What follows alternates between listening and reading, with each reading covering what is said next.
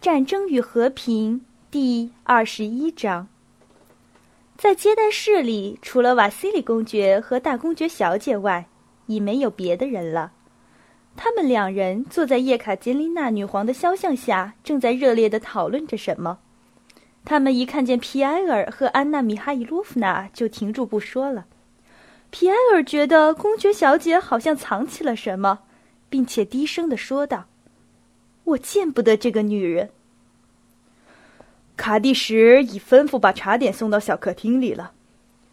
瓦西里公爵对安娜米哈伊洛夫娜说：“去吧，可怜的安娜米哈伊洛夫娜，您得吃点东西，不然您就撑不住了。”他没有对皮埃尔说什么，只带着感情地捏了捏他的上臂。于是皮埃尔和安娜米哈伊洛夫娜便到小客厅去了。在一夜没有合眼后，没有任何东西能比一杯上等的俄国茶更提神了。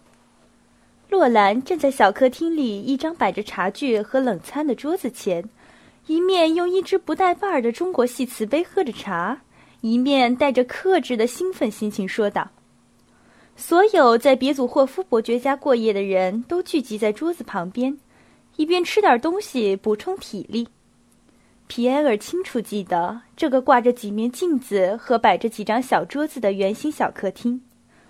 伯爵家举行舞会时，不会跳舞的皮埃尔喜欢坐在这个挂着镜子的小客厅里，观看身穿舞服、裸露的肩膀上装饰着钻石和珍珠的太太小姐们在经过这个房间时，如何在明亮的镜子面前照着自己，而几面镜子里则几次重复出现他们的倩影。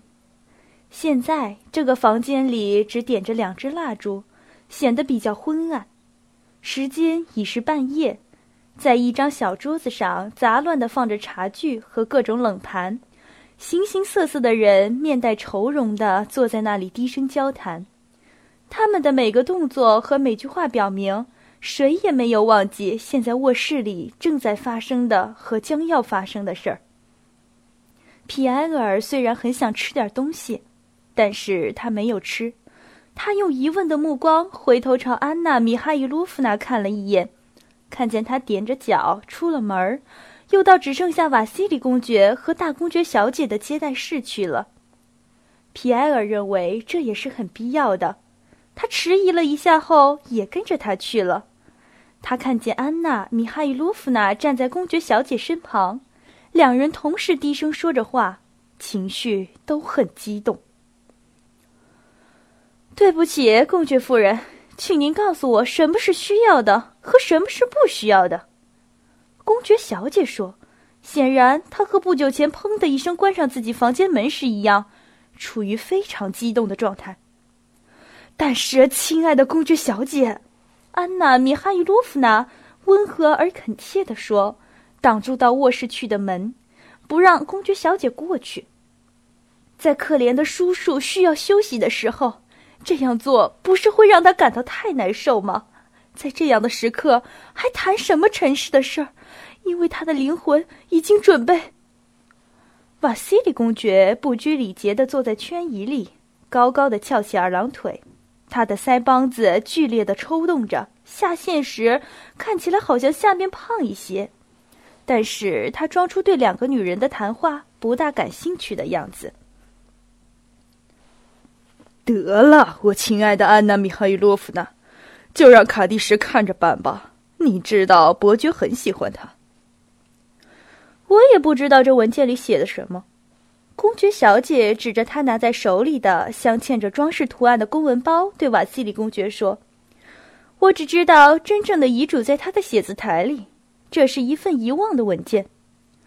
他想要绕过安娜米哈伊洛夫娜，但后者跳过去又拦住了他的路。”“我知道，亲爱的善良的公爵小姐。”安娜米哈伊洛夫娜说，她用一只手紧紧抓住公文包，可以看出她是不会很快放开的。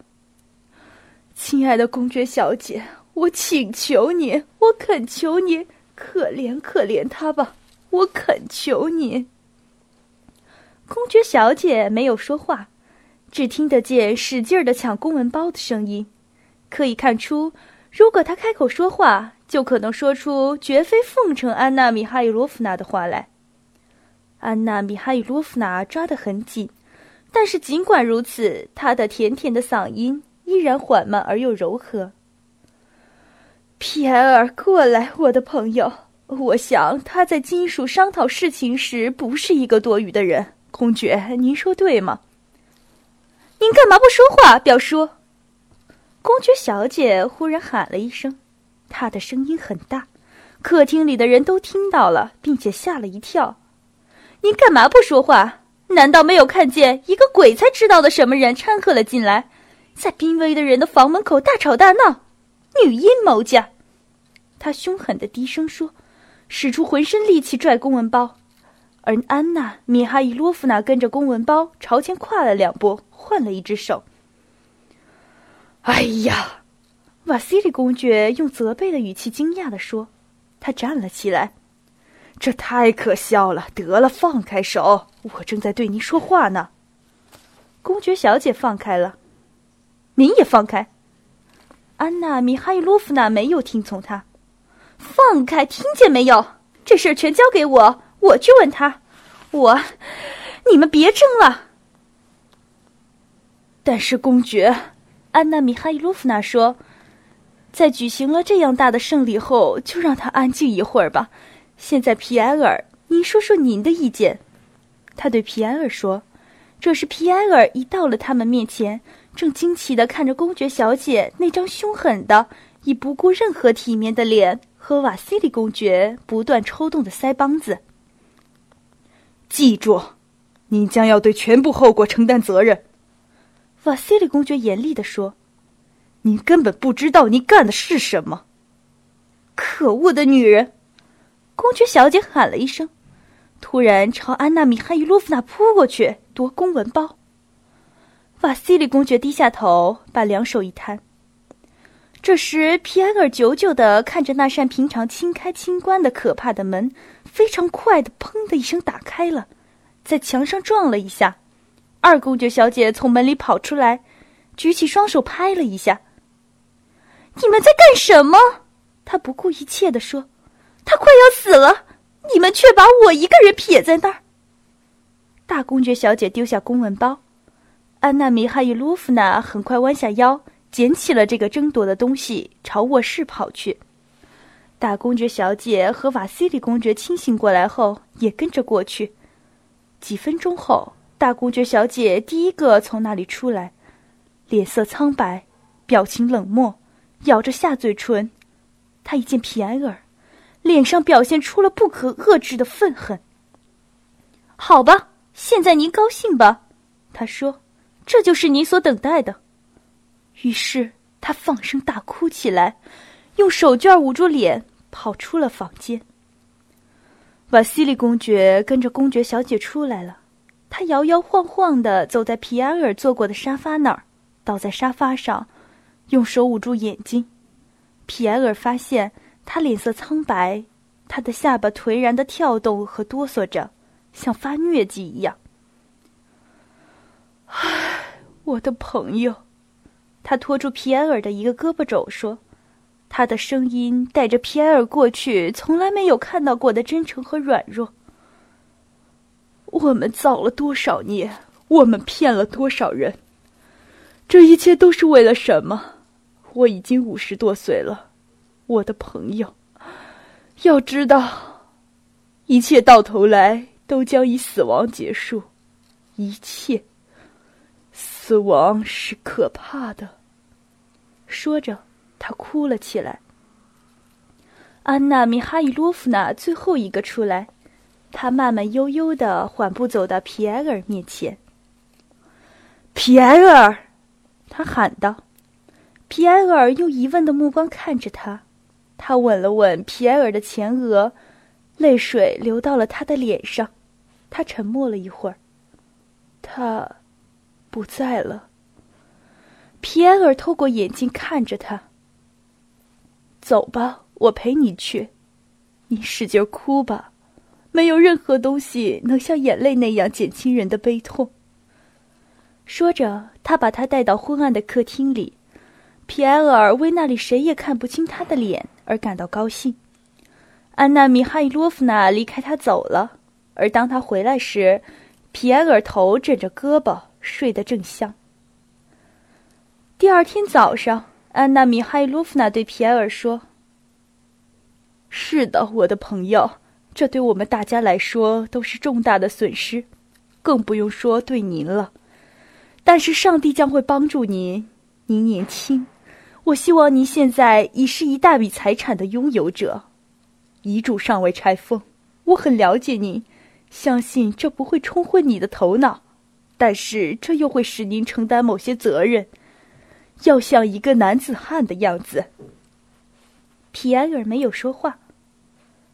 以后，亲爱的，我也许会告诉您，要是当时我不在那儿，不知道会发生什么事儿。你知道，叔叔前天答应我说，他是不会忘记鲍里斯的，但是没有来得及具体说。我希望，我的朋友，你将会实现您父亲的遗愿。皮埃尔什么也没有听明白，他腼腆地红了脸，默默地看着安娜米哈伊洛夫娜公爵夫人。安娜米哈伊洛夫娜在同皮埃尔谈话之后，便坐车回罗斯托夫家睡觉去了。第二天早上醒来后，他向罗斯托夫一家人和所有的熟人讲了别祖霍夫伯爵逝世的详细情况。他说，伯爵死得很安详，他自己也能这样就好了。伯爵的最后时刻不仅令人感动，而且富有教义，父子诀别的场面非常感动人，他一想起来就要掉眼泪。他不知道在这可怕的时刻，父子俩谁表现得更好些，是伯爵还是皮埃尔。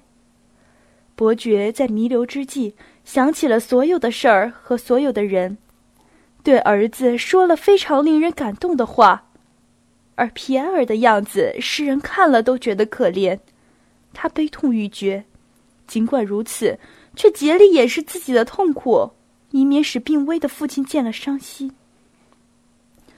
这是令人难过的，但这又是富有教育意义的。当你看到老伯爵和他的好儿子这样的人时，灵魂就会变得高尚起来。安娜·米哈伊洛夫娜说道，她也用不赞同的语气讲了大公爵小姐和瓦西里公爵的行为，不过是在私下里悄悄说的。